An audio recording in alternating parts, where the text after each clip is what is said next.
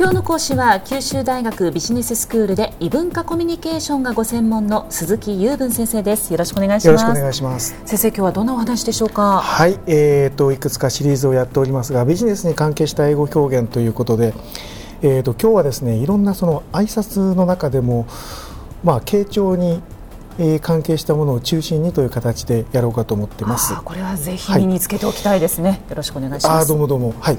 あの喜ばしいことから先にやりますとまあ相手の方が何か物事をうまくこなしたときに褒めてあげるというかおめでとうと言ってあげる表現ですね、はいはい、皆さんも聞いたことあるんじゃないでしょうか。Congratulations っていう英語文法的に言うと複数形の S がつくのが注意っていうところなんですけどまあなくてもあっても あの気分は伝わりますけどねあの正確には、はい、複数形になります。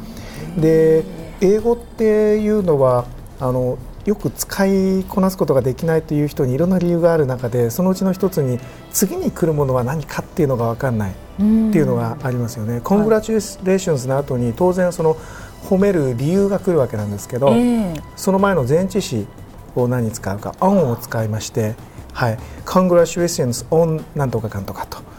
なります。Congratulations on はい。例えばなんでしょうね。あのご成功おめでとうございますだったら Congratulations on their success ということになりますね。はい、この場合のね、Your もなかなか入らないことが多いんですよね。日本語だとこういう時にいちいち所有代名詞なんて入れないからですね。言わないですね。おめでとう、はい、君の成功が喜ばしいよとは言わない、ね、日本語では君のって言わないけど、えー、英語でそれを入れる癖をつけるといいですね。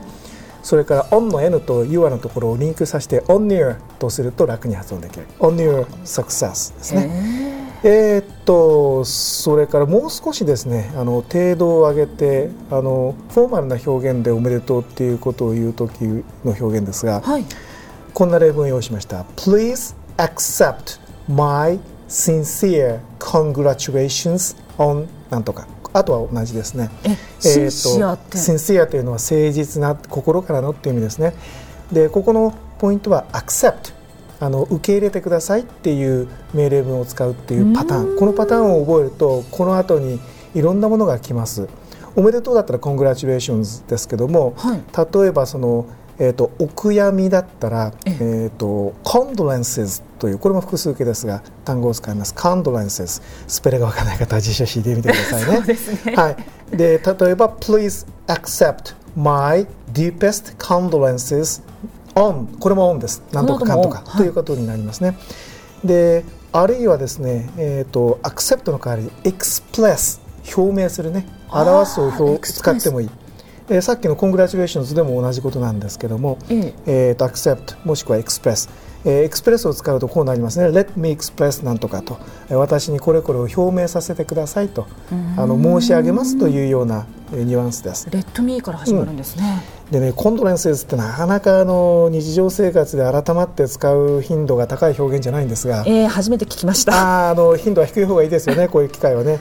だけどいざっていう時にあの分かんなくて私も一度パニックったことがあるんですけども、えーと、何々のご逝去に対してって日本語でもちょっと改まった言い方をしますよね、えー、亡くなるという意味を。それをあの英語でも death と言わずに少しあの程度の高い表現で demise と言いますね。Demise えー、DEMISE と綴るんですけどもまああの王族の方々を中心に使う単語ではあるんですけどあのまあこういう改まった機会に使うといいかもしれません。はい続けていきましょう。すみません、今の一文もう一回復習で、お読むんですか？読んでもらっていいですか？はいはい、えっ、ー、と、Let me express my deepest condolences on the demise of 誰々誰々ですね。なるほど。えっ、ー、と最愛の妻だったら Your beloved wife なんていう言い方をするわけですね。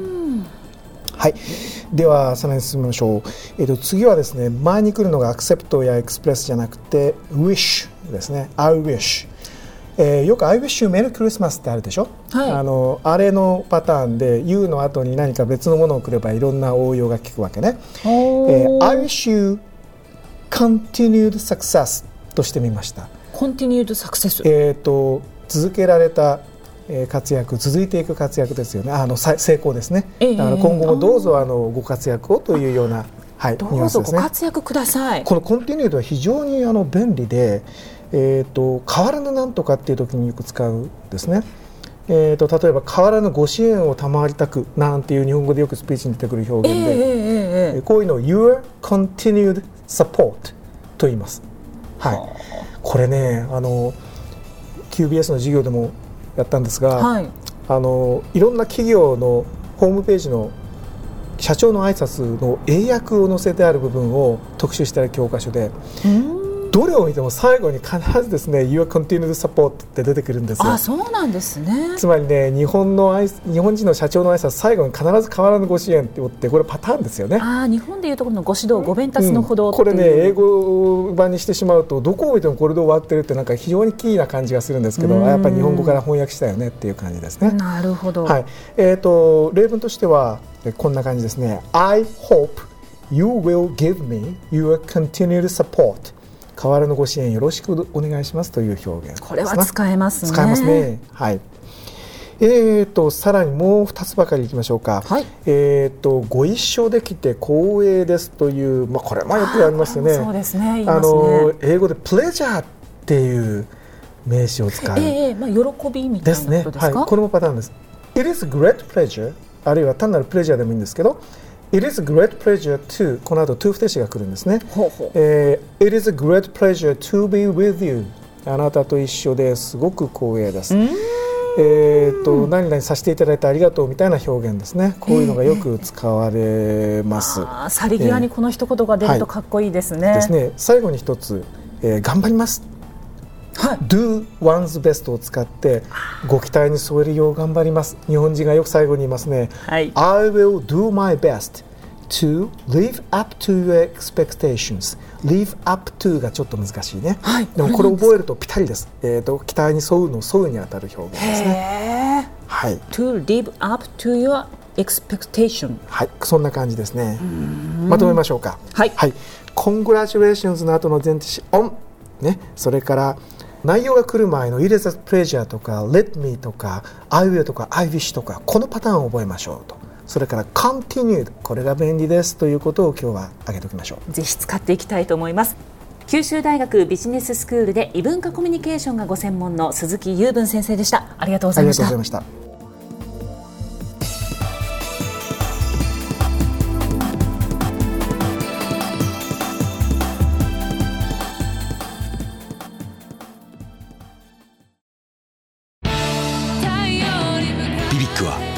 州で生まれ九州の人たちに光を届けています。九州のお客様が光り輝くように。それが QTnet の変わらない思いです。